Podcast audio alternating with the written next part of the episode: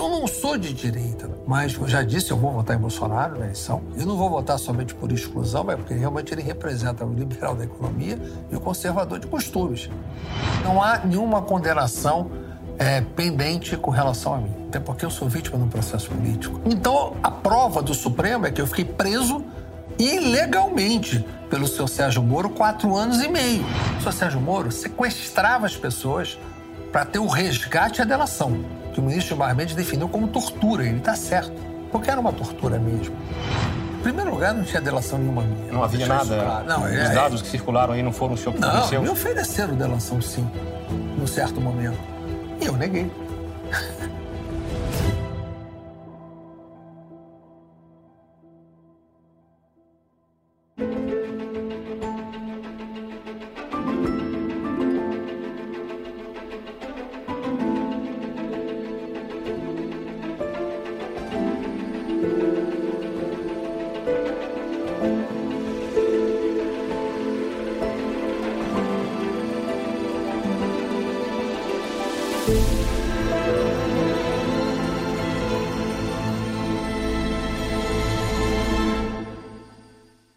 Converso hoje com um economista e político brasileiro que foi deputado federal por 14 anos, até ser cassado em 2016 pelo plenário da Câmara dos Deputados, casa da qual foi presidente.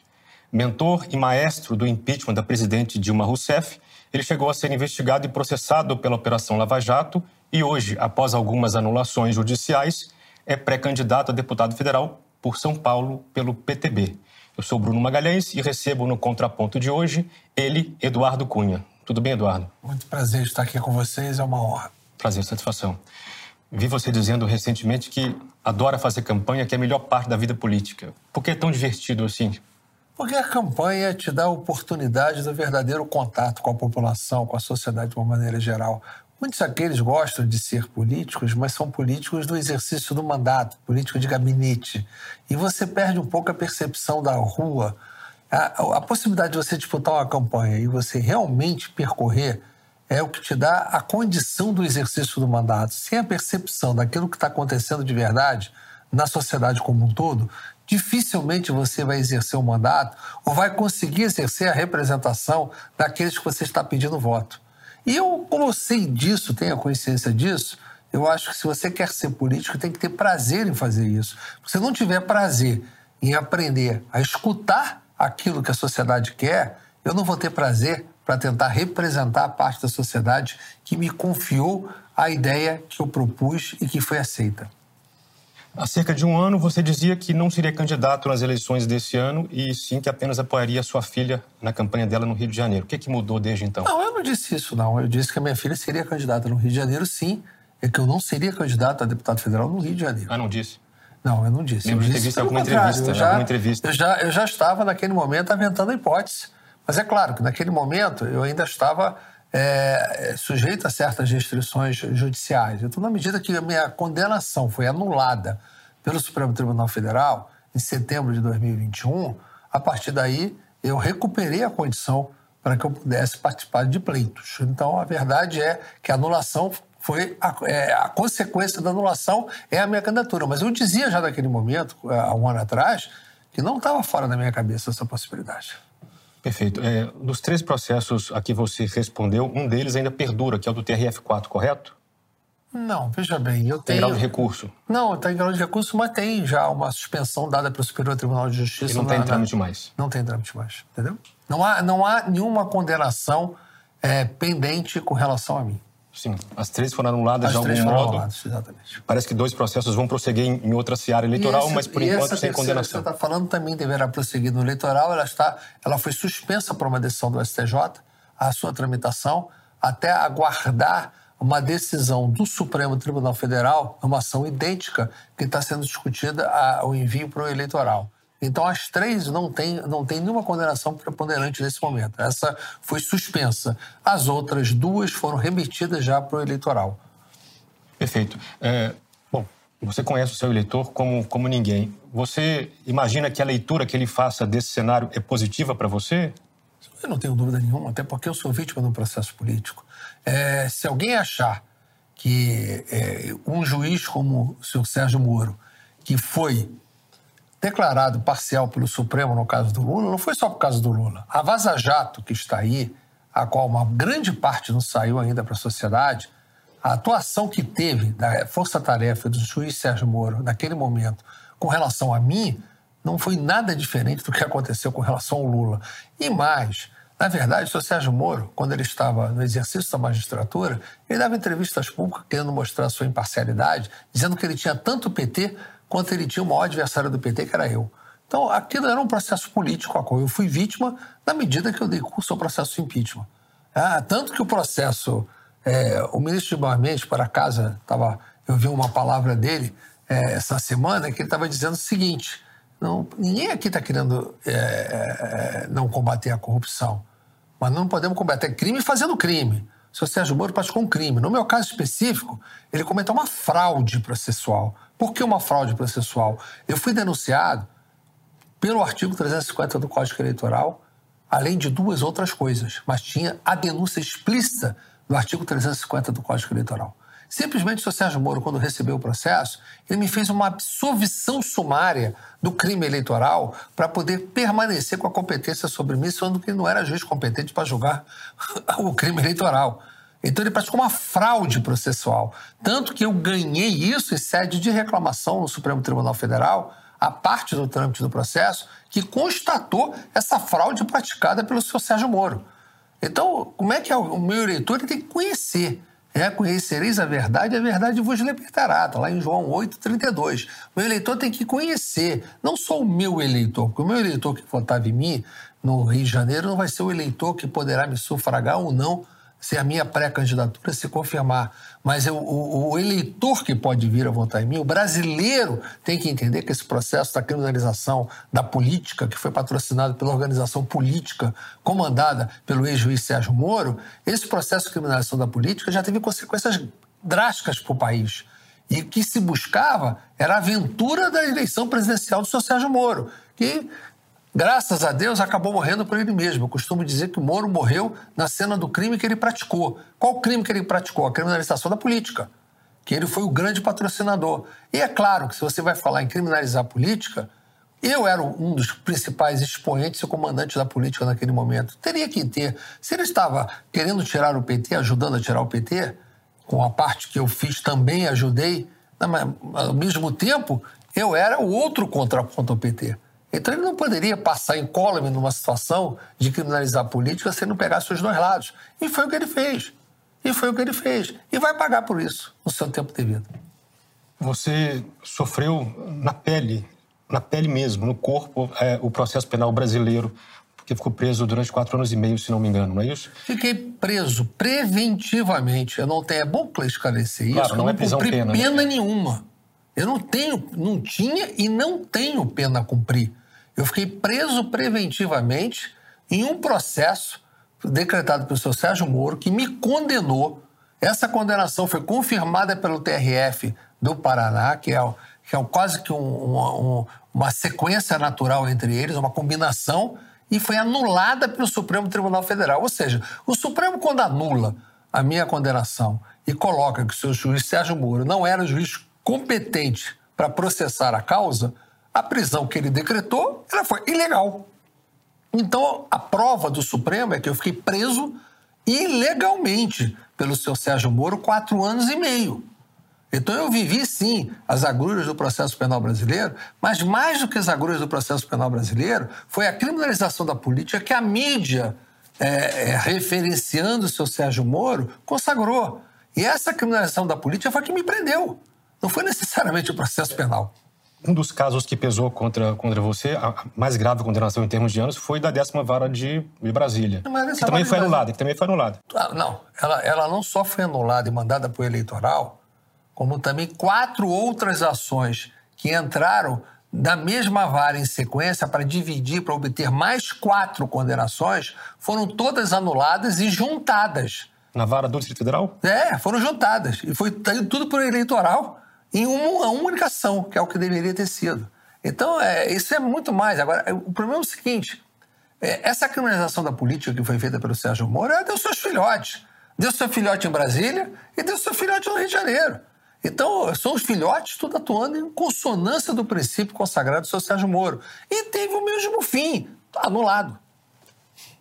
E essa de Brasília, a denúncia também tinha o artigo 350 do Código Eleitoral. E você sabe o que fez o juiz? Ele não fez a fraude como o Moro como o Moro fez, de absolver sumariamente. Ele fez diferente. Ele dividiu a ação e mandou eleitoral para eleitoral parte. e ficou com a ação. E não poderia ter feito isso, porque ele também não era competente para isso.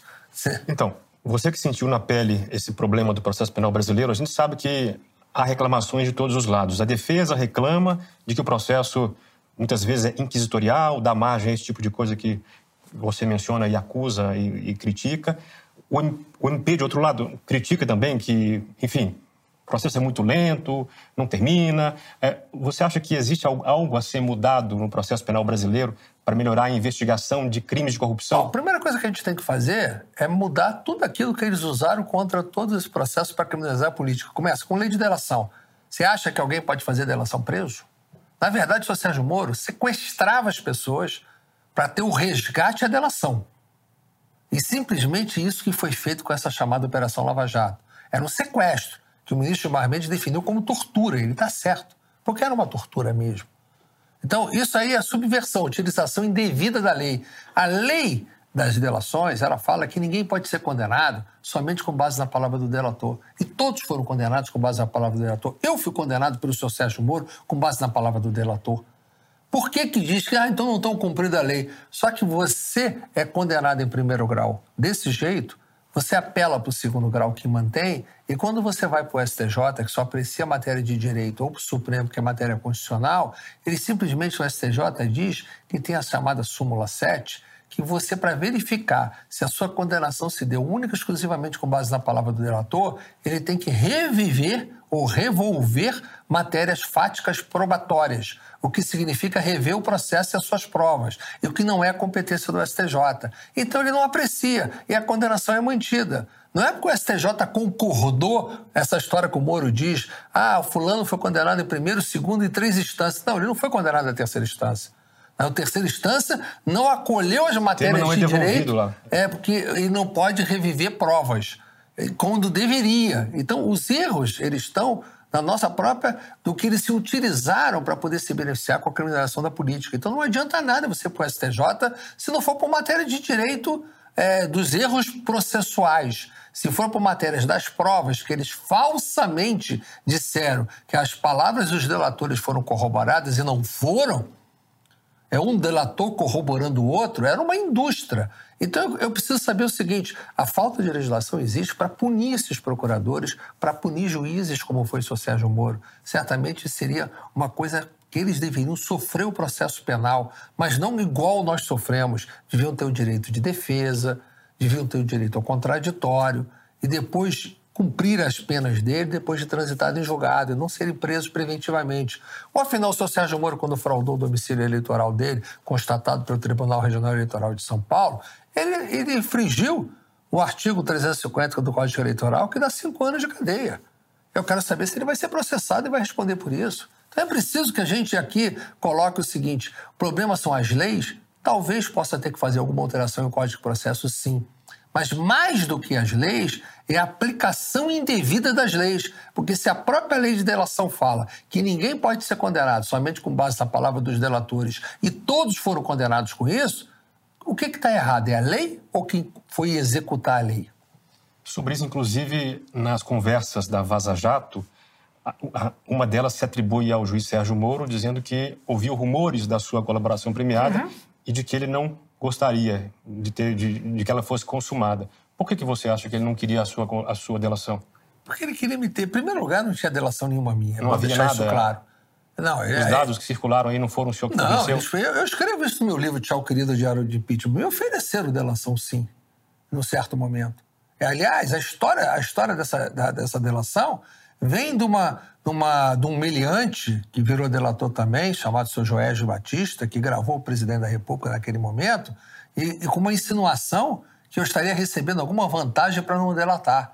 Aí, naquele momento, me deram uma outra prisão preventiva, que depois foi revogada um ano e meio depois e sequer denúncia eu tive. Sabe por quê? Eu fui chamado para depois e disse, como é que vocês estão dizendo que eu, porventura, possa ter recebido alguma vantagem para não delatar se ninguém me fez uma proposta de delação. Vocês não podem dizer isso. Primeiro, façam uma proposta para eu negar, para vocês dizerem isso. E aí foram e fizeram. E eu neguei. É que circula por aí alguns, alguns nomes que você teria dito, não houve isso. Não houve isso. Não 120 houve nomes, Michel é, Temer, Garotinho. Isso, isso, é, isso é tudo, digamos assim, faz parte do imaginário. Então a gente precisa atribuir o imaginário daqueles que divulgam. Eu quero que se coloque aqui a verdade. Por que, que o senhor Sérgio Moro, então, teria interesse nessa situação? Por que, que não se coloca, por exemplo, que o senhor Sérgio Moro, no dia que eu fui preso, deu orientação para não pegarem meu celular, com receio de que tivesse ligações com outras pessoas de foro privilegiado para ele poder perder o direito ao meu processo. Vamos, que é mais, mais 50 conversas da Vaza Jato a gente tem para poder relatar e mostrar o que, que o seu Sérgio Moro e os procuradores fizeram para perverter todo esse processo. Na época do impeachment da presidente Dilma, você ficou conhecido como mago do Congresso, maestro do impeachment, pelo seu protagonismo de fato e evidente naquele processo. Você costuma dizer, e é evidente que existem duas vertentes aí, dois aspectos, dois lados, a parte jurídica e a parte política. O presidente Michel Temer disse recentemente, aliás, há um tempo atrás, não lembro quanto tempo atrás, que o ato de abertura do impeachment foi uma vingança sua, porque o PT não teria apoiado você na cassação do Bom, seu mandato. É, Isso faz sentido? Tiver, se tiver a oportunidade de ler meu livro, que são 808 páginas, não é? Terei muito prazer, é, é, Você vai ter toda a história da participação do Michel Temer no processo impeachment. Inclusive, o que aconteceu com a abertura do processo de impeachment, se tiver curiosidade, você vai ver que 33 dias antes do dia que eu divulguei a abertura do impeachment, eu divulguei, a, autorizei no dia 2 de dezembro de 2015, antes do feriado de 2 de novembro de 2015, eu havia assinado a autorização do pedido de impeachment, havia chamado o secretário-geral da mesa, mandado ele colocar no cofre e disse: se algo acontecer comigo, você publique. Então, 33 dias antes, já estava o impeachment autorizado. Michel Temer estava participando de articulação comigo nessa semana do dia 2 de dezembro. Eu não iria autorizar a abertura nesse dia 2 de dezembro, porque o Michel estava costurando apoios para poder ter autorização do impeachment. Ele estava efetivamente, na, digamos assim, na articulação a favor do impeachment, para o impeachment. E aí, eu, por que, que eu fiz isso no dia 2 de dezembro? Porque foi uma surpresa para ele porque foi contra tudo que eu tinha combinado com ele. Eu relato isso no livro com detalhes, porque nesse dia 2 de dezembro, simplesmente a razão, é importante entender a razão pela qual eu abri o processo de impeachment. Se as pessoas às vezes não entenderem, não vai entender a razão porque foi no dia 2 de dezembro. Eu abri o processo de impeachment porque o governo da Dilma Rousseff, no seu segundo mandato, e não foram as pedaladas fiscais, as pessoas se enganam muito. O que, que são pedaladas fiscais? É a utilização dos bancos públicos para pagamento de despesa pública que a Dilma fez em 2014, no seu primeiro mandato. Muitos pedidos de impeachment entraram sobre essas pedaladas fiscais, inclusive o Tribunal de Contas da União, ele estava rejeitando as contas de 2014 e muitos achavam que ela era a decisão do tribunal que ia motivar o impeachment. Mas eu não aceitava nada com relação ao primeiro mandato, que para mim o primeiro mandato ele terminou em 31 de dezembro de 2014. Eu não poderia responsabilizar a presidente naquele momento por um ato praticado no mandato que se encerrou apenas se ela tivesse praticado um crime no mandato de 2015, a partir de 1 de janeiro de 2015. E o que, que ela fez? Havia uma lei orçamentária que ela não estava podendo cumprir, porque a lei orçamentária estava prevendo uma meta fiscal de superávit que estava se transformando em déficit. Aí ela pega o governo dela, em julho de 2015, manda uma proposta ao Congresso Nacional, um PLN, para que possa alterar a meta fiscal. Essa alteração da meta fiscal saía de um superávit e ia para um déficit desconfiguraria o... Não, isso ainda não. É, se fosse aprovado e ela executasse, nenhum problema.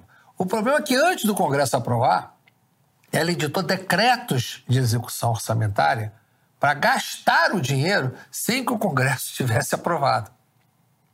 A edição desses decretos configurou o crime de responsabilidade. E foi por causa disso que eu aceitei. E por que, que eu aceitei nesse dia 2 de dezembro? Porque exatamente nesse dia 2 de dezembro, o governo havia conseguido conquistar uma maioria ou uma condição política para votar no plenário do Congresso a aprovação desse PLN. E se esse PLN fosse aprovado e fosse sancionado, perderia a razão da aceitação por aquele crime de responsabilidade. Então eu fui obrigado a fazê-lo naquele momento do dia 2 de dezembro. Eu ia fazer talvez uma semana depois. Mas com a votação no plenário do Congresso, aquilo atropelou. Aquilo foi um atropelo. Havia uma obstrução parte da oposição do PSDB, que fazia parte da comissão de orçamento, havia, digamos assim, se rendido ao governo através de emendas orçamentárias naquele momento, e foi para o plenário, liberou a obstrução e estava se votando. Quando anunciou que ia votar, eu resolvi divulgar a aceitação do impeachment. Então não tem nada a ver com vingança de ninguém, porque eu estava com o pedido assinado antes, 30 dias antes que o PT tivesse tido qualquer movimento. E eu iria abrir de qualquer maneira, até porque todo esse processo começou do, do, PT no Conselho de Ética, não adiantava nada. O PT podia votar a meu favor no Conselho de Ética, que de qualquer maneira, qualquer decisão do Conselho de Ética, seja para aprovar o seu processo ou para rejeitar o seu processo, ele tem que ser referendado no plenário. O Conselho de Ética pode rejeitar a, a, o seu pedido de cassação e o plenário rejeita o parecer do Conselho de Ética e você está cassado, igualzinho. Não tinha diferença nenhuma do que ia acontecer. No Conselho de Ética, ter ou não ter aquela decisão não afetaria absolutamente nada, é só de natureza política. Mas do ponto de vista factual, de votação no plenário da Câmara dos Deputados, não afetava nada. O que levou à minha cassação não foi essa posição do PT. O que levou à minha cassação foi o meu afastamento feito pelo Supremo Tribunal Federal dez dias depois que a Câmara autorizou a abertura do processo de impeachment. O processo de impeachment foi autorizado no plenário da Câmara em 17 de abril de 2016.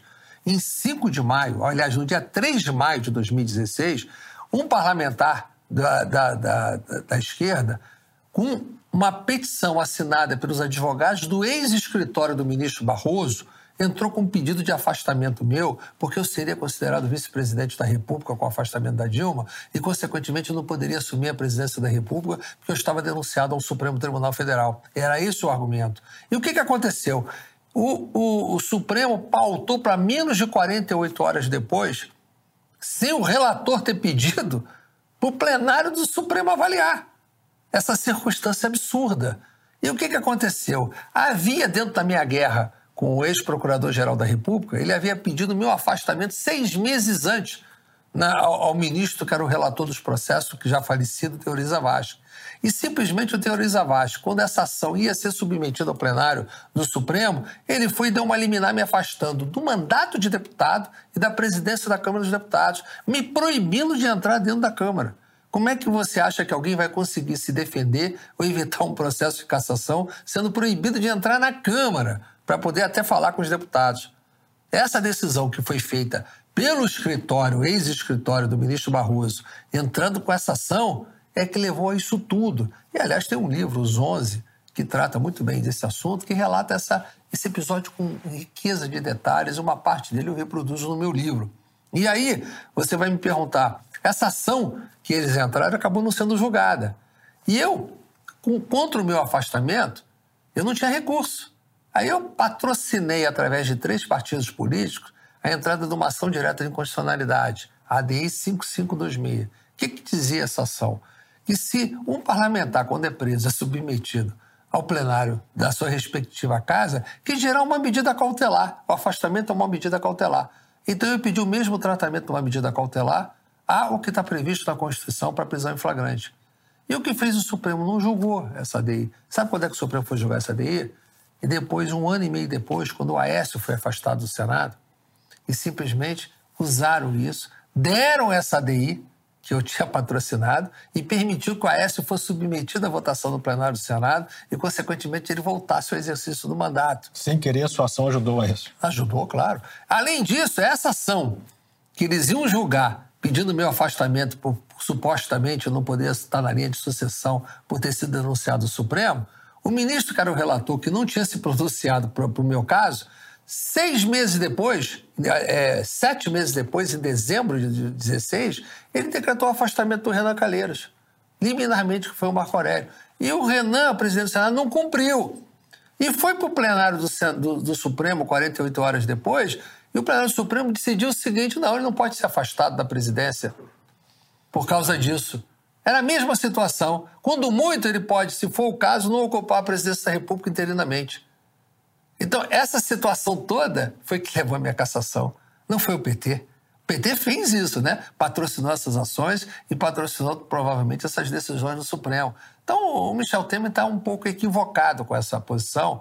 E para isso é que eu escrevi um livro, porque bom, eu estou falando aqui para você num tempo mínimo, Mas certamente, se alguém tiver curiosidade de ler as 808 páginas, não são duas páginas, são 808, vai ter toda a história real daquilo que aconteceu, que não foi contestada por ninguém. Não tem ninguém que foi aqui, que entrou na justiça ou que veio de público dizer que ali está errado, porque não tem o que dizer. Você avalia que faltou habilidade política à presidente Dilma para evitar o impeachment? Eu acho que faltou competência técnica, habilidade política, habilidade pessoal, faltou tudo, né? Eu acho que a Dilma é um desastre como um todo, né? O que faltou a ela foi competência técnica para no governo dela não editar decretos de execução orçamentária que configurasse um crime de responsabilidade. Esse é o primeiro ponto. Sim, do ponto de vista jurídico, mas e do político? Do ponto de vista político, existia governo naquele momento. A Dilma, a Dilma ela vive um processo de reeleição a qual ela praticou um estelionato eleitoral, igual mais ou menos o Fernando Henrique praticou na reeleição dele em 98. A situação econômica do, do país naqueles dois momentos eram muito difíceis. Dilma maquiou o, o, país. Ela já vinha do problema das manifestações de 2013, tudo isso também eu trato no livro. E ela havia perdido a, a credibilidade naquele momento, recuperou durante a campanha eleitoral à custa da marketagem e da maquiagem da economia. Depois da eleição, ela terminou a eleição do, do, do, da reeleição como se tivesse terminado o governo. Ela ganhou a eleição, parecia que estava no fim. Tamanho era o desgosto da população. O impeachment começou a ser pedido antes dela tomar posse no segundo mandato.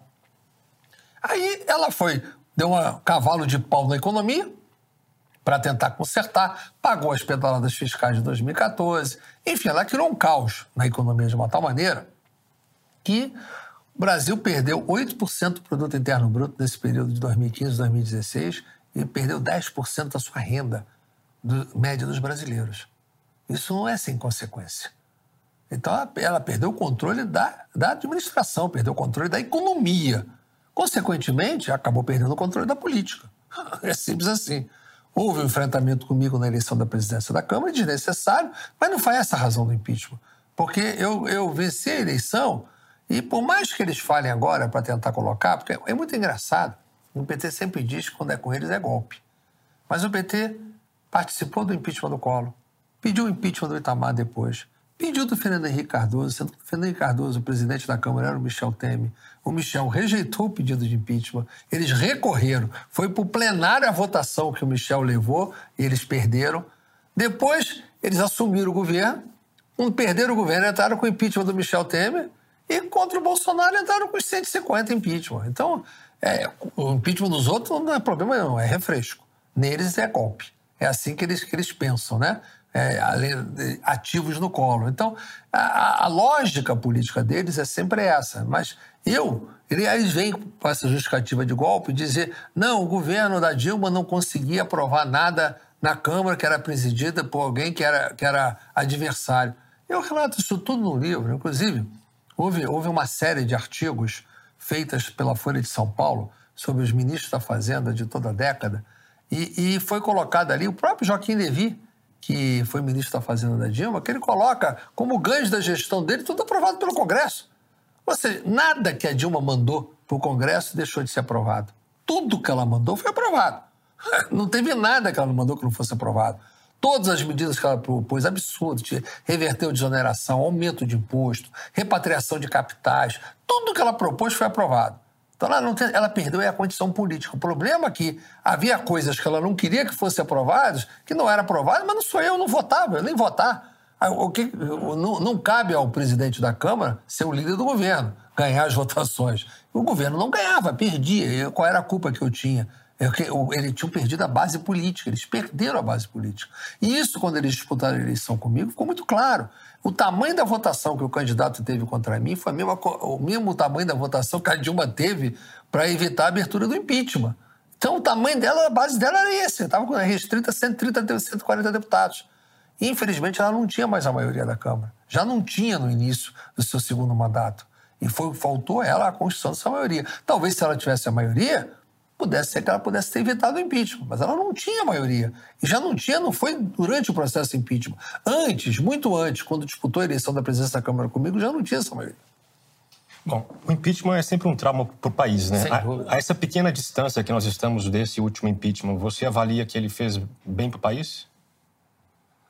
Eu acho que era inevitável aquele impeachment. Eu acho que você devia perguntar o seguinte: nós temos Está até sendo revista uma lei de impeachment. Eu até defendo que, se, que tem uma revisão, que é uma lei antiga, de 1950, foi usada três vezes. A primeira vez com Getúlio Vargas, em 54, que ele ganhou na Câmara.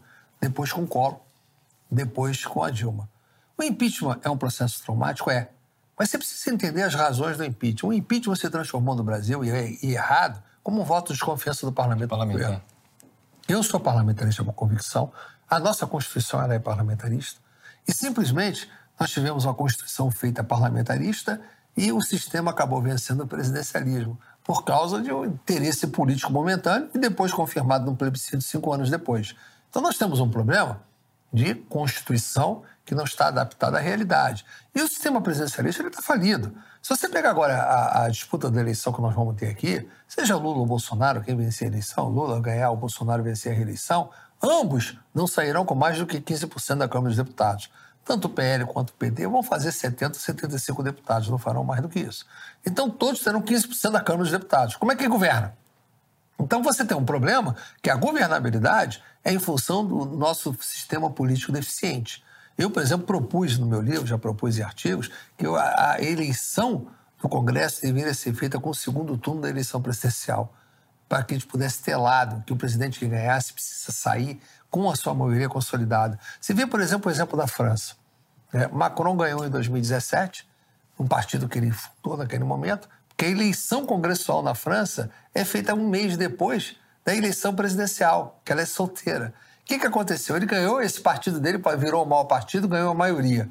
Agora, ele está sofrendo o mesmo problema. Ele ganhou a eleição de novo, mas está sofrendo uma oposição mais dura, porque, na verdade, ele não ganhou a eleição. Ele foi, foi por exclusão. Não quiseram os outros candidatos, acabou sobrando para ele. Ele foi o, o, arranjo menos ruim que poderia ter, segundo a, a, o povo francês. Mas a verdade é que ele vai ter agora a consolidação do parlamento. Mas você está escolhendo o parlamento sabendo que se você quer ser oposição ou da governabilidade do governo. O pior é que você vai ter 15% com, com o PL, 15% com o PT e 70% não está com nenhum dos dois. E pode ir com qualquer um dos dois, mas também não tem nenhum compromisso com aquilo que foi proposto na campanha eleitoral. Então, quando você quer discutir se o impeachment é bom ou é ruim, nós temos que discutir qual é a alternativa que a gente tem do modelo político para evitar que a situação política do impeachment seja utilizada como uma situação de voto de confiança do parlamento. E a razão disso, a origem disso, é a falta de maioria parlamentar. E a razão disso é porque não há uma eleição comprometida que quem elege o presidente da República, você tem que entender, você, qualquer cidadão, que se eu quero que o Bolsonaro continue, eu tenho que dar ele a condição de governabilidade. Eu tenho que eleger uma bancada que concorde com ele. Se você acha que o Lula tem que ser presidente, dê uma bancada para ele. O que não pode é a gente simplesmente eleger um e deixar o Congresso em oposição a quem te Aleatoriamente votar num é deputado é e num senador aleatoriamente, é né? Bom, eu quero votar, voltar nesse tema que toca de perto o tema do Centrão, que vai ser um item da pauta aqui mais à frente, mas queria fechar ainda o tema do impeachment. O PT parece que tinha muito mais a perder nesse impeachment do que de fato perdeu. Primeiro, pela escolha do requerimento que estava. Havia vários requerimentos em jogo. O que foi escolhido me parece que não que não prejudicou tanto assim o partido, né? ou seja, não ficou uma pecha tão grave assim contra ele. E a outra questão é a questão do fatiamento da condenação. Em relação a esses dois o, temas... O requerimento houve... de impeachment, eu não entendi essa, essa posição. Que havia vários requerimentos de impeachment... Não, havia pedidos de impeachment. É, é, eu aceitei aquele que, tinha, que eu considerei que tinha um crime de responsabilidade pelas razões que eu expliquei aqui. Sim, havia praticado o mandato. Pois é, não é que eu escolhi, o que é o que, é o que. Eu não poderia aceitar um impeachment que eu não entendesse como uma configuração de um crime de responsabilidade. Isso. Aquele era o fato.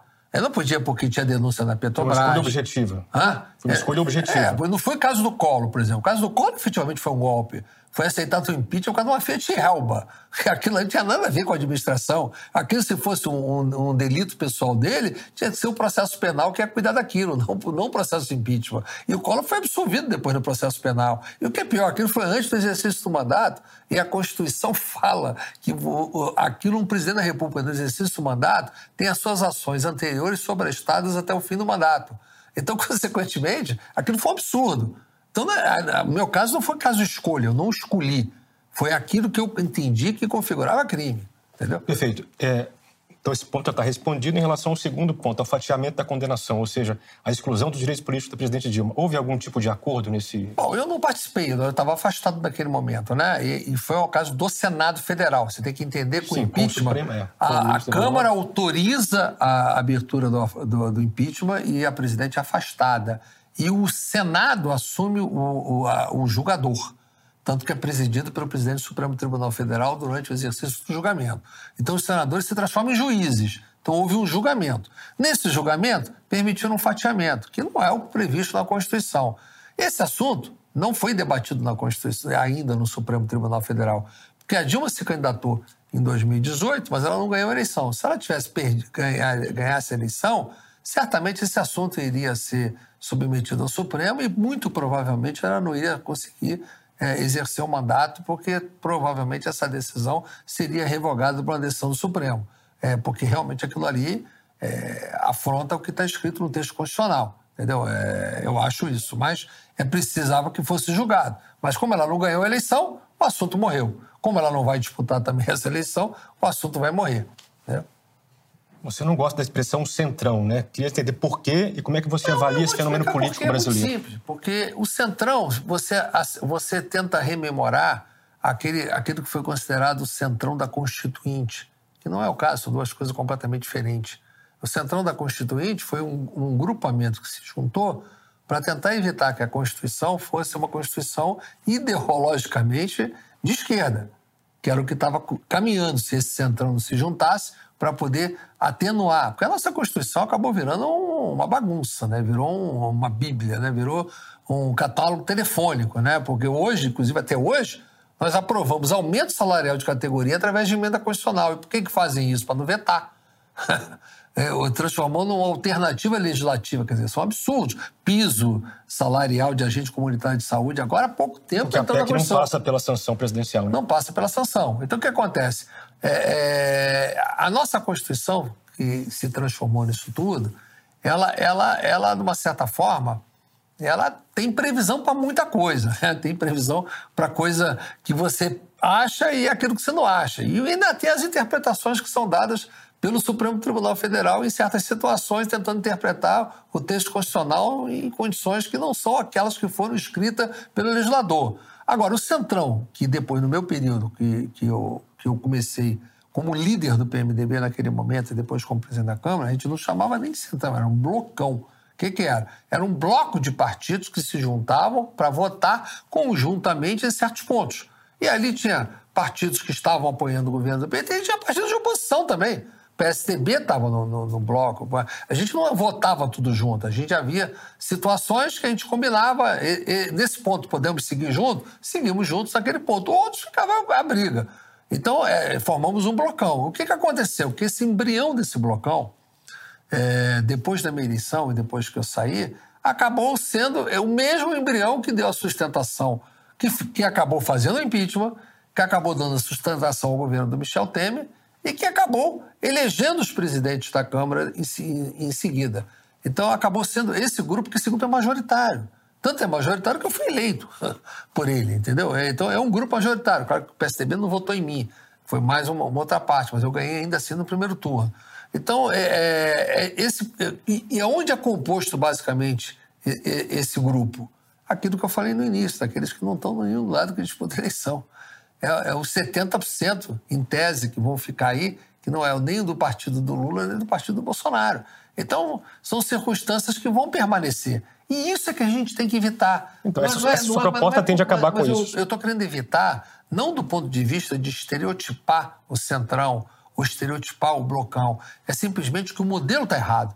A gente tem que trazer que essa eleição ela esteja vinculada à eleição presidencial, que possa quem ganhar a eleição ter como contrapartida a maioria na casa, poder governar. E para isso nós temos que encontrar um modelo que a população entenda e possa refletir no seu voto essa vontade. Ele, ele tem hoje ele não sabe. Por exemplo, eu fiz pesquisa no estado de São Paulo aqui. 88% da população não lembra em quem votou para deputado. Em 2018. Não lembra, 88% não lembra. Só 12% lembra. Dos 12% que lembra, metade diz que não repete o voto. Ou seja, 94% não votará no mesmo candidato a deputado federal que votou em 2018. Aí você vai perguntar, por que, que eu não lembro? É, a pessoa não, não tem... O... Ela fez a vinculação, né? Claro. Então, e, e, e, mais grave, nosso sistema político também pulverizado, como é que ele ficou, esse negócio, por exemplo, agora de fim de coligação, ou com a própria existência da coligação, a maioria dos candidatos que, que a população vota não ganha eleição. São caras que estão comprando nominatas. Então, como o cara não ganhou, o cara até esquece mesmo, entendeu? Não sabe nem quem é mais, nem qual a motivação que deu para aquele voto. Então é um sistema que tem que ser mudado. Eu defendi e continuo defendendo o modelo do distritão como um todo. Quem é o modelo distritão? São Paulo são 70 deputados federais. 70 mais votados são eleitos, independente do partido. O eleitor entende. Cara, o cara que teve mais voto ganhou. É, é, é, é mas no Brasil, a lógica ela passa a ter um outro nome, né? O cara que tem mais voto ganhou a eleição. Você acha isso errado? Dá para alguém entender que isso é errado? É claro que não é. Se os 70 mais votados ganhassem a eleição, não tinha essa história que votou no Tiririca e elegeu o Joãozinho, votou no Enéas e elegeu um cara com 200 votos. Isso já aconteceu no Brasil 200 vezes.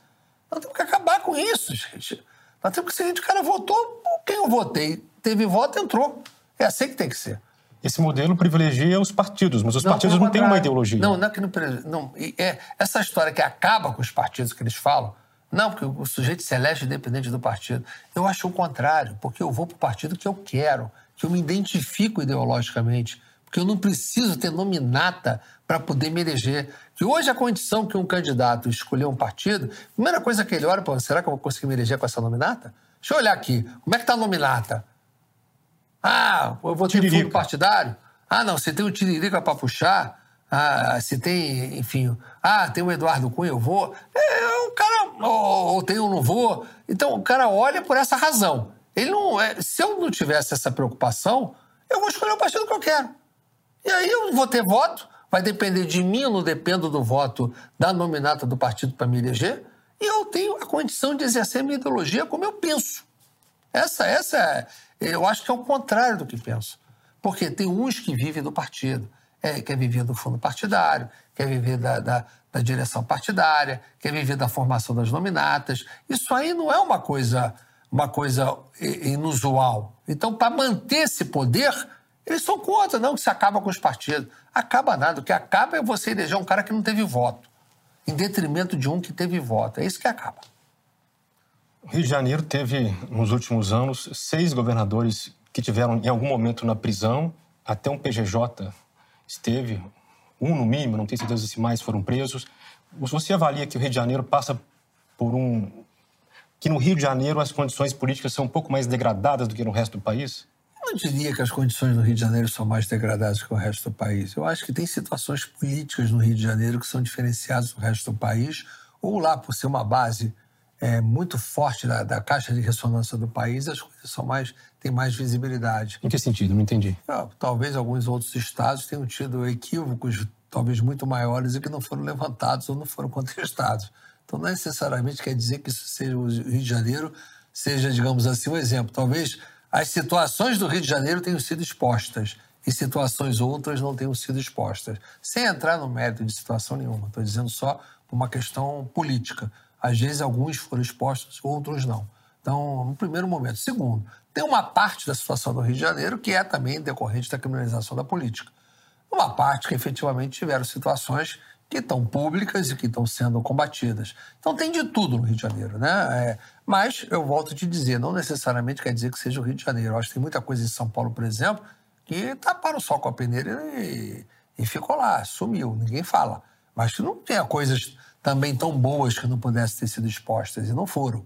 E assim com outros estados. Então, eu acho que querer estereotipar o Rio de Janeiro por ser lá o local do problema, eu não diria. Embora o Rio de Janeiro tenha peculiaridades, são peculiaridades muito diferentes. O Rio de Janeiro era a antiga capital da República, o Rio de Janeiro sofreu um processo de empobrecimento, depois veio o boom do petróleo, o boom do petróleo que se ocasionou com uma concentração de renda de royalties, em poucos e não em todo o estado.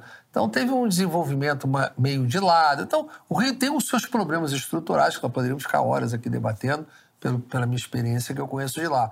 Mas eu acho que a maior, maior razão dessa diferenciação que você está colocando talvez tivesse enfocado só o Rio de Janeiro para isso. As críticas que você dirige a Lava Jato, Curitiba e Brasília também se aplicam, na sua opinião, à do Rio de Janeiro? Olha, eu não, eu não conheço os detalhes da do Rio de Janeiro como eu conheço os detalhes do Paraná. Então, eu fazer críticas à decisão judicial é, é, não, seria, não seria, digamos assim, correta da minha parte. Mas o princípio da espetacularização, o princípio das prisões doidas, das delações, o princípio da criminalização da política é igual. É igual. Agora, se, se as decisões foram injustas ou tiveram fraudes, eu sei que a maioria dos processos saiu da vara que estava lá igualzinho. Muitos deles foram para o eleitoral, muitos, ah, houve, ah, erros públicos estão sendo colocados, foram mostrados. Eu não sei se as motivações são as mesmas. Como eu não conheço, eu não opino. Eu falo do Paraná, porque lá eu vivi, lá eu conheço, lá eu te dou a vírgula da decisão aqui para debater com você. Então, no Rio eu não conheço. Você é a favor da prisão decorrente de condenação em segunda instância? Eduardo? Claro que não. Não é? Claro que não. E, e, e eu te dei aqui a principal razão para isso. A principal razão que eu te dei é isso. Você tem uma, um juiz que condena em primeiro grau, tem um juiz que combina em segundo grau, como é o caso. A relação que tinha do Moro com, a, com a turma do TRF que julgava os casos da Lava Jato, todo mundo sabe que era umbilical. Mas e isso é... não é regra, né? Hã? Isso não é regra no Sim, país. mas eu não posso, eu não posso que a exceção eu puna quem ser os inocentes. Pode não ser a regra, mas a exceção pode punir o inocente. A gente não pode punir o inocente. E aí o que acontece? Você vai para o STJ, eu não posso revisar a prova. Aí se mantém, o cara já está preso. Até porque esse, essa possibilidade da, da prisão em segunda instância foi que levou as pessoas ao desespero de aceitar e pagar o resgate com a delação. Se não tivesse acontecido isso, eles não teriam delatado. Porque eles sabiam que não ia sair da cadeia.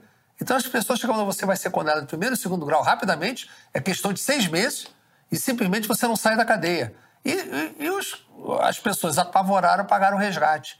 Então, essa, isso foi um dos elementos da tortura que foram feitos para a indústria das delações. Então, a execução da prisão em segunda instância, além de ferir a nossa Constituição, porque a presunção de inocência é para todos. Você só pode ser condenado com trânsito em julgado. É, aí você está condenado. Até você não ter o trânsito em julgado, você não é condenado. Você é inocente até o final do seu processo você é inocente. E o Supremo está mostrando isso, porque as revisões todas de, de decisões, se você tem essa história para justificar a prisão em segunda instância, como por exemplo o Barroso, não voto dele, estatisticamente tanto 1% ou 2% é mudado para o STJ. Então quer dizer o seguinte: é, é, que nem a roleta russa. Eu tenho uma bala no revólver de, de, de, em seis opções. Um vai morrer. Então esse pode morrer? Justifica que 1% morra, que pague uma pena injusta, porque 99% é correta, nós não podemos ter exceção. Você, você, a presunção da inocência, eu colocar alguém na prisão ou para cumprir uma pena, simplesmente porque ele tem a presunção de culpa ao invés da presunção da inocência, é violentar um dos princípios básicos da, da liberdade, do nosso direito constitucional.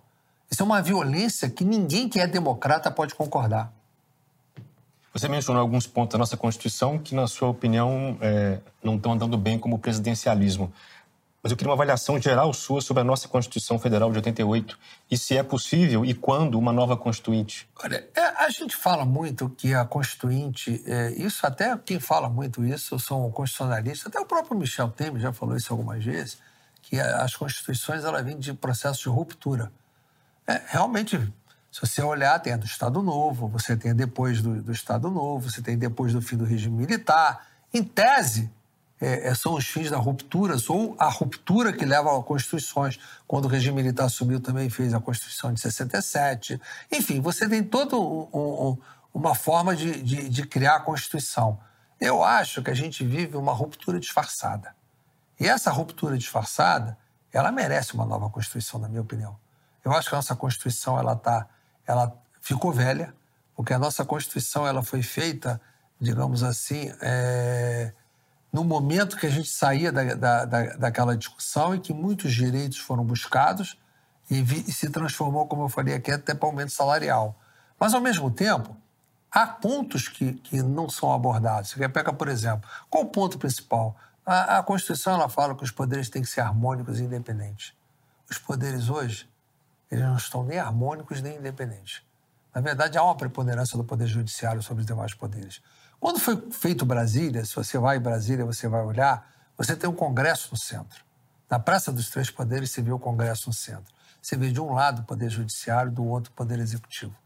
Mas o Congresso que está no centro. Hoje, você pode inverter. Você pode botar o Judiciário no centro e botar o Congresso de lado. Porque o Judiciário preponderou. E preponderou por culpa também dos políticos. Eu, okay. eu critico, como eu critico aqui é, a decisão do Supremo que me afastou, que foi que levou à cassação do meu mandato, mas o mesmo Supremo que praticou essa violência contra mim, e foi uma violência, o mesmo Supremo anulou a condenação. Então, quer dizer, é, eu, eu, tenho que, eu tenho que falar e também tenho que reconhecer. Acho que o Supremo passou a agir pela mídia e agora voltou a agir em parte pelo direito. Mas só que o Supremo, principalmente por um ativismo que passou a ser praticado e por culpa da política, por omissão e por iniciativa, porque o judiciário só age quando ele é provocado. Se ele não é provocado, ele não pode agir. E quem provoca o judiciário? Você faz menção às ações que partidos claro, entram, é isso? Claro, do, do, daqueles que são derrotados no Congresso, aqueles que estão conformados com alguma política pública. Agora, pode o ministro Supremo, de forma monocrática, suspender uma lei? Pode um, um, um ministro é, do Supremo, de forma monocrática, determinar uma política pública para o governo? Ou suspender uma política pública? Isso é um erro nosso, legislativo, que tem que ser corrigido. Até porque é proibido decisões monocráticas. Posso suspender leis ou mudar política pública. Aliás, se você for ver a Constituição, a nossa Constituição de 34, ela tinha um artigo, que era o seu artigo 28, que era dizer que o Supremo não podia ter decisões políticas. A Constituição italiana fala a mesma coisa. E a Corte Constitucional italiana decide com base nisso. Por exemplo, foram jogar na Corte Constitucional italiana a, a, a, o casamento a ligação afetiva, o casamento homossexual. Simplesmente a Corte Constitucional italiana disse que era um problema do parlamento, não cabia ela se pronunciar. Aqui no Brasil tudo é o contrário. Aqui no Brasil, o Barroso, no julgamento de um habeas corpus que buscava a liberdade de uma mulher é, que praticou um aborto, ele tentou legalizar o aborto até três meses de gestação num voto de um habeas corpus. E ganhou na turma. É que não fez parte do acordo. Senão tinha virado a jurisprudência do Supremo. Quer dizer, ele quis praticar um ato e já tivemos vários outros. Mas, quer dizer, o fato de constar na Constituição uma proibição não quer dizer que o Supremo vai obedecê-la, né? O que, é que o parlamento pode fazer em relação a isso? Nós temos que mudar a Constituição. Como é que o Supremo não pode obedecer à Constituição? E há espaço para isso? Quando haverá? Eu Como? defendo uma nova Constituinte. Mas uma nova Constituinte um pouco diferente do que a gente teve. Eu acho que tem que ser uma Constituinte que tenha uma eleição própria. Eu acho que é uma Constituinte que é aquele que for Constituinte não pode ser congressista porque isso tumultua. Nossa Constituição foi feita ao mesmo tempo que tinha um Congresso, pelos mesmos congressistas. Eles não foram eleitos para serem constituintes. O Congresso foi transformado em constituinte depois. Então, isso é um erro, porque eu tenho que eleger sabendo que você vai fazer uma Constituição. Eu tenho que eleger aquela história da mesma lógica que tem na maioria parlamentar de quem ganhou a eleição de presidente. Tem que ser alguém que saiba que eu vou eleger para fazer uma Constituição quem vai vir com a ideologia certa. Entendeu? Função específica. A função né? específica, entendeu? Então, eu acho que tem que mudar sim. Eu acho que a gente tem que acabar com as decisões monocráticas do, do Supremo com relação a isso que eu falei. E temos que ter uma forma de revisão desse papel do judiciário, porque eu vou, eu vou recorrer a quem? Eu sou evangélico, mas alguns que são evangélicos vão recorrer ao Papa. Não tem outro jeito. Vai recorrer a quem? Queria falar, falar, um pouco do Bolsonaro. É, você encontra alguma explicação da razão pela qual ele mobiliza tantas pessoas por onde quer que ele passe? Bolsonaro, ele tem, como costumo dizer, Bolsonaro tem torcida, né? Bolsonaro tem torcida e mobiliza. Eu até falei isso outro dia. É, eu estava conversando com uma pessoa do Nordeste, estava me dizendo que ele foi fazer uma determinada atividade. Geralmente, quando se inaugura uma obra daquela, geralmente as empresas que trabalham põem ônibus para levar pessoas que querem ir, levam. Bolsonaro não precisa, não. O cara vai de jegue, vai de bicicleta, aparece gente de todo quanto é lado. Então ele tem torcida. Ele tem. Ele, o Bolsonaro, ele conseguiu o mérito de ter conseguido introduzir a ideologia de direita no nosso cenário político. O que, que acontece? Antigamente, quando você falava ideologia, só a esquerda. Quem não é de esquerda não era ideólogo. Era oportunista, era do centrão, é fascista, mas jamais era ideólogo. Bolsonaro introduziu a ideologia de direita. Você consegue hoje falar aqueles que são adeptos, embora alguns ainda tentem estereotipar, ah, é fascista, é não sei o quê, mas ainda tentam, mas você consegue hoje as pessoas terem menos vergonha de se assumirem de ideologia de direita. Que havia essa forma de tratar aqueles que pensavam de direita levava as pessoas a se acuarem, a terem medo de falar, porque eu vou falar que sou de direita, o cara vai dizer que eu sou nazista, cara. Antes disso, você se via como de direita? Eu não sou de direita. Na verdade, eu, eu sou. A minha concepção, eu sou liberal de economia, conservador de costume. Se você considerar isso dentro do centro político, eu vou ser de centro, tá certo? Então, pode até dizer que eu sou de centro-direita. Eu não sou de direita radical. Eu, eu, eu, eu concordo, eu, eu já disse, eu vou votar em Bolsonaro na eleição. É, eu não vou votar somente por exclusão, mas porque realmente ele representa o liberal da economia e o conservador de costumes. Mas eu não concordo com tudo que está que, que tá, que tá feito. Eu não concordo, eu tenho, eu tenho divergências. Mas dentro do conceito que está aí, ele representa o que eu penso. Então é importante que a gente, que a gente mostre que é, é o que a gente pensa, a gente não tenha vergonha de fazer. Se você considera que isso é direita, então sou de direita. Também não tenho a menor vergonha de ser considerado de direita por eu pensar desse jeito. Se quem é conservador de costume, liberal de economia, é considerado de direita, então sou de direita. Mas eu não acho que isso seja direita. Mas se acha que é, não tem problema nenhum para mim. Eu não tenho vergonha disso, porque eu estou assumindo o que eu sou. Eu sou conservador de costumes e sou liberal na economia. Nunca fui diferente disso. Eu tive a impressão, ouvindo coisas suas nas últimas semanas, de que o seu apoio ao Bolsonaro era circunstancial porque era o antipetismo que estava aí. Não, Mas não é bem isso, não, então. Não, não. É, não é só é, isso. Por essa razão do antipetismo, já o apoiaria tranquilamente. É a única opção que tem para enfrentar o PT. Mas não só isso. Não, é porque se ele não configurasse o que eu penso, de conservador de costumes e liberal da economia, talvez eu não apoiasse. Ou só o apoiasse em contraponto se ficasse ele o PT. Mas não é o caso. Ele é conservador de costume e liberal da economia. Você já conhecia o deputado Jair Bolsonaro, que passou décadas lá, no, lá na, na Câmara. Que tal lhe pareceu ele no exercício da presidência, pessoalmente? Não, eu conheço o Bolsonaro, inclusive, era do estado que eu era, do Rio de Janeiro, né? Então, enfim, é, não tinha uma convivência muito grande com ele, até porque ele ficava dentro do seu grupo e eu atuava no espectro mais amplo, mas uma relação cordial, boa com ele. E eu sempre aprendi dentro da Câmara a respeitar as posições de todo mundo.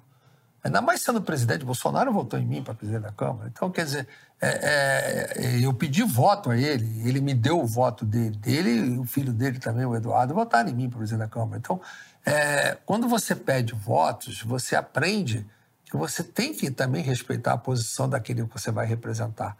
Então, ele fazia parte do espectro que eu estava representando quando me elegi presidente da Câmara, assim como outros de outros espectros eram. Então, eu aprendi a conviver com os contrários na Câmara. Eu consigo ver uma pessoa que pensa diferente de mim sem precisar ser meu inimigo. Ele pode ser meu adversário, mas não é meu inimigo. Eu não preciso é, sair no, no, no, tapa com quem é meu inimigo. Então, eu consigo conversar e debater com aqueles que são contrários a mim. Isso faz parte do parlamento. Quem não, não conseguir ter essa capacidade é, realmente tem dificuldade de você poder transitar.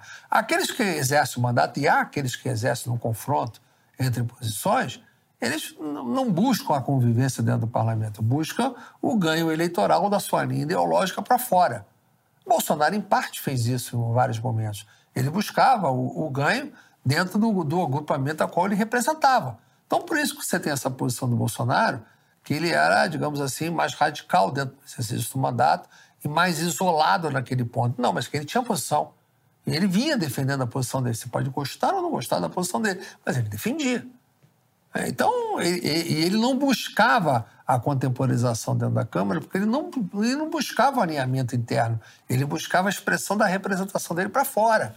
Então, há quem exerça o mandato dessa forma. Não era o meu caso, mas ele exercia assim.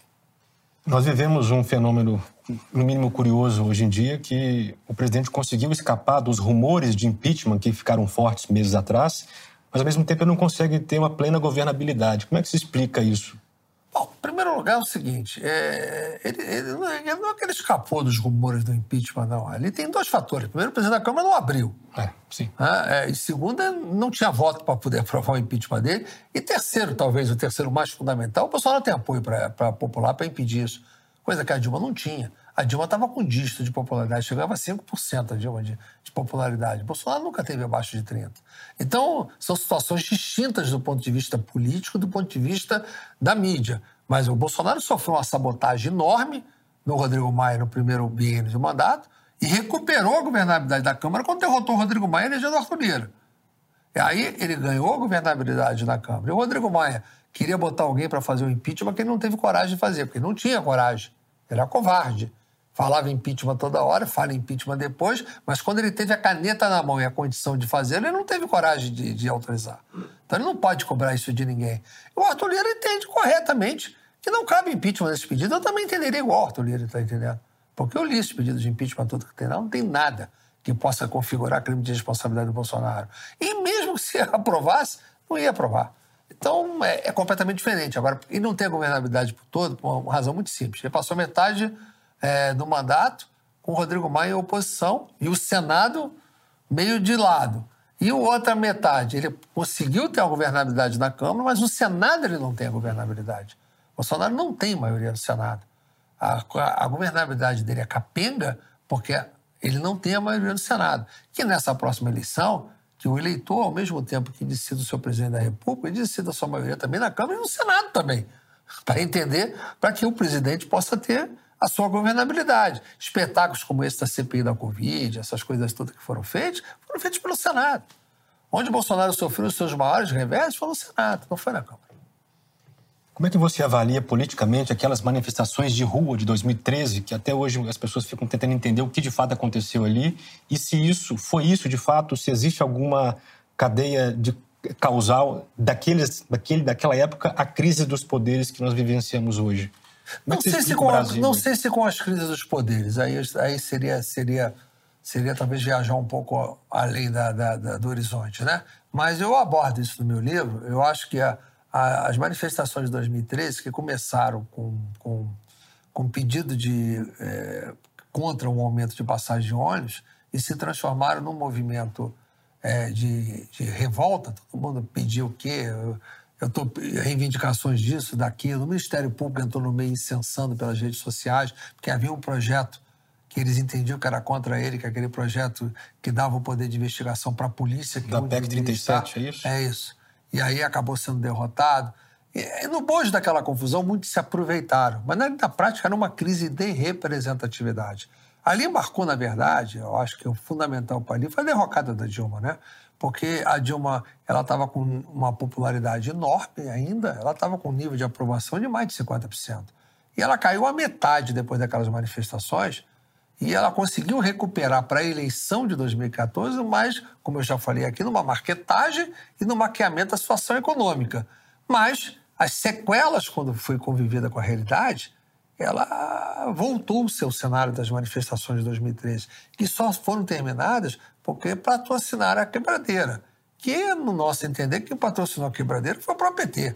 Que era uma maneira de acabar com a manifestação, que ela começou, ela era pacífica, de famílias, e de repente as famílias ficaram com medo de ir para a rua, porque não queriam apanhar, não queriam sofrer violência.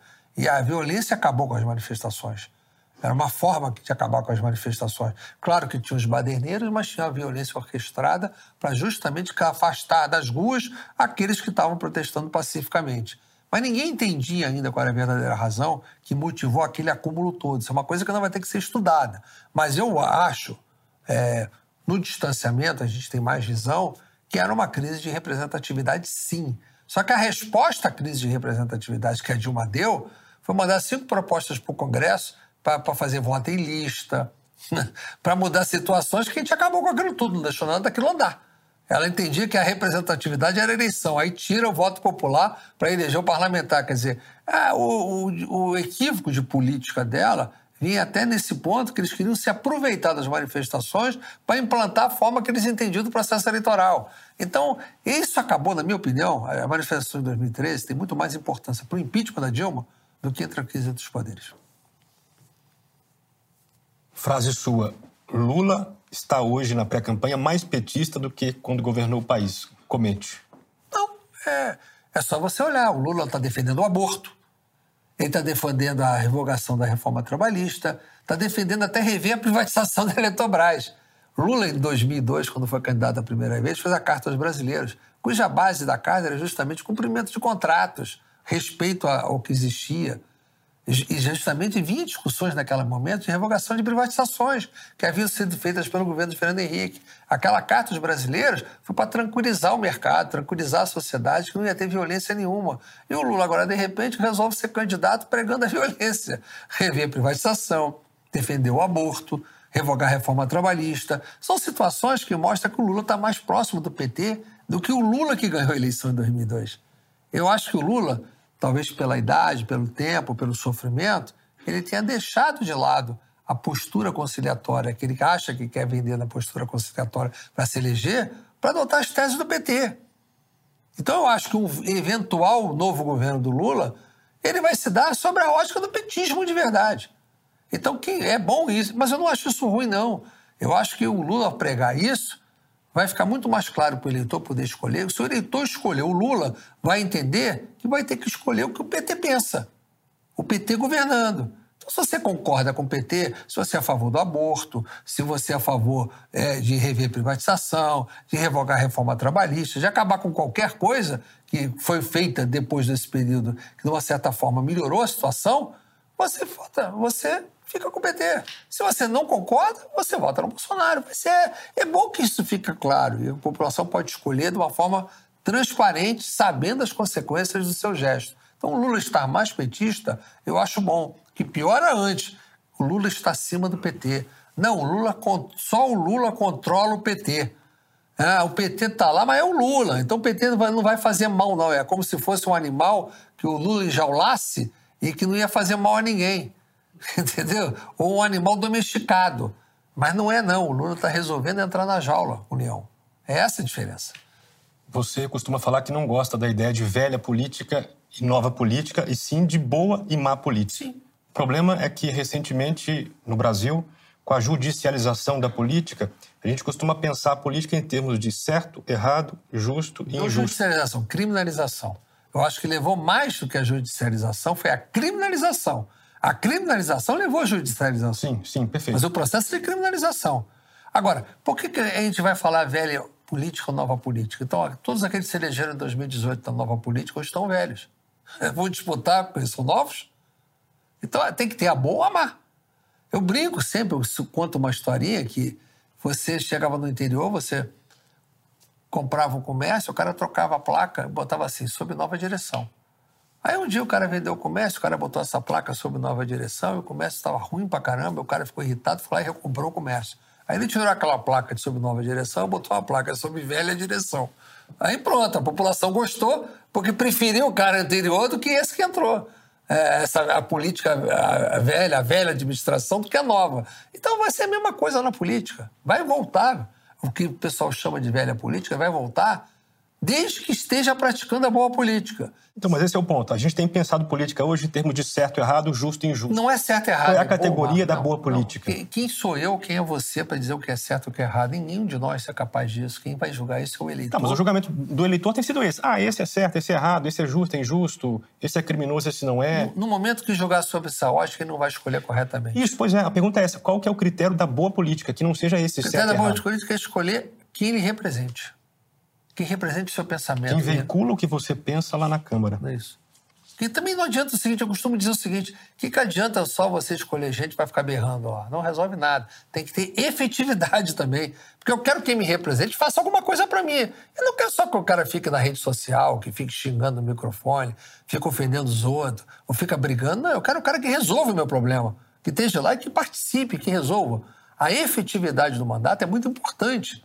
Então o eleitor tem que também aprender a julgar a efetividade do mandato. Eu não pude ter acesso à sua defesa. A imprensa publica em quase sempre coisas contra você e eu não encontrei a sua defesa para ler. Você reconhece aquelas contas na Suíça que foram identificadas? Você devia ler meu livro. Talvez Vou ler, não. O livro o livro está na, na fila. Porque o meu livro é o fim do livro. Ele tem 40 páginas fora do livro, que não contamina o livro, que tem a minha defesa. Sim. Se você tivesse lido meu livro, você talvez não podia dizer que não teve acesso à minha defesa. Você Sim. teria acesso a um resumo privilegiado da minha defesa. Para te responder isso, eu cito a página 801 do livro. Se você pegar meu livro na página 801... Nesse anexo final. Você vai encontrar um facsímile, um ofício do Ministério Público, no meu processo, me pedindo ajuda para poder ter contato no, na, nas instituições financeiras porque as contas não são minhas, que eu era apenas usufrutuário. Documento do Ministério Público reconhecendo, está lá publicado no livro. Então, mais fácil para te responder é o documento. Não precisa eu dizer, não precisa justificar, não. Pega o documento que está lá publicado no livro, na página 801, e você tem a resposta para isso. É até bom que faz propaganda, compre mais um livro, me ajuda. Permitido. Você é um crítico do ativismo judicial, já mencionou isso várias vezes aqui, que o Supremo às vezes passa da linha. Você é capaz de recordar algum momento em que você percebeu que ele passou da linha pela vários, primeira vez? Vários. Quando me afastou, passou da linha. Não tinha uma base jurídica para aquele afastamento. Não tinha nada. O teorista chega a escrever o seguinte: não tem nada da Constituição que, que diga que ele não possa continuar, mas também não tem nada que diga que deva continuar. Um negócio assim absurdo a frase dele, que ele usou ali. Não tem justificativa jurídica. Tanto que a ação que eu entrei, ela acabou sendo vitoriosa o Aécio. Porque o que deveria ter ocorrido? A ser aquele afastamento aprovado, eu tinha que ter sido submetido em 24 horas ao plenário da Câmara. E eu duvido que o plenário da Câmara, em 24 horas depois do meu afastamento, mantivesse esse afastamento. Não iriam manter. Seis meses depois, é tudo é possível. Em política, seis meses é uma eternidade. Mas 24 horas depois do meu afastamento, o plenário da Câmara iria rejeitar aquele afastamento. Então teria sido outra história. Então nós estamos vivendo um momento que tem que dizer o seguinte: erro, estou te dando erros. O erro é, não está comprovado pela minha opinião, não, pelo que o próprio Supremo julgou depois. O Supremo deu ao AS um ano e meio depois, baseado na ação que eu entrei, aquilo que não me deu. Bom, estamos caminhando para o fim da entrevista, mais duas questões. A primeira delas é, vi você falando da prisão, do tempo que passou na prisão. Claro, não foi agradável, mas você disse que, bom, talvez Deus tivesse, talvez tenha tido alguma razão para me manter lá durante esse tempo, porque me, me, me livrou de alguma coisa pior. A questão é, quem é Deus, Eduardo? Olha, você perguntar para um evangélico ou para um brasileiro quem é Deus, talvez é, Deus, na sua concepção, possa ser uma coisa diferente da minha. Para mim, Deus é o Criador. Para mim, Deus é meu Pai. Então, Deus é tudo. Nada acontece na minha vida ou na sua vida, não cai um fio de cabelo da sua cabeça ou da minha que não seja pela vontade dele. É pela vontade dele que eu estou sentado aqui da sua frente. É pela vontade dele que eu estou te respondendo. É pela vontade dele que eu estou respirando. E você também. E a última questão: existe alguma pessoa, eu quero o nome de alguém, se é que há, com quem você se desentendeu recentemente, se afastou e tem o desejo de se reconciliar? Meu amigo, a gente, a gente diz o seguinte: a política adora a traição e não perdoa os traidores. Não? É por aí que a vida, a vida continua. Eu não tenho desejo nem de brigar, nem de reconciliar, nem de me afastar de qualquer ninguém. Até porque eu não briguei recentemente, né? Então, eu estou tocando a vida que em política a gente não olha pelo espelho retrovisor, a gente olha pelo para-brisa. Então, eu continuo olhando pelo para-brisa. Aliás, recentemente eu encontrei um deputado é, no café da manhã em Brasília, que não é mais deputado, não se elegeu na eleição de 2018, e dizia: o único arrependimento que eu tive na minha vida foi ter votado a sua cassação. Isso eu já ouvi vários. Então, a gente tem que aprender a ouvir. Né? Já tive deputados que me procurou para me pedir perdão do que falou e dizer, não, para mim você não precisa falar nada. Vai falar o que você está falando aqui é onde você falou o equívoco sobre mim. Vai lá e fala. Para mim você não precisa falar nada. Quem tem que ouvir isso é o público que te ouviu falar. E assim a gente vai tocando. Política é isso. Tá certo. Deputado, muito obrigado pelo Eu seu tempo. Agradeço. Satisfação falar tá, com o senhor. Obrigado. Até mais. E você que chegou até aqui, muito obrigado pela sua audiência. Aguardo você no próximo Contraponto.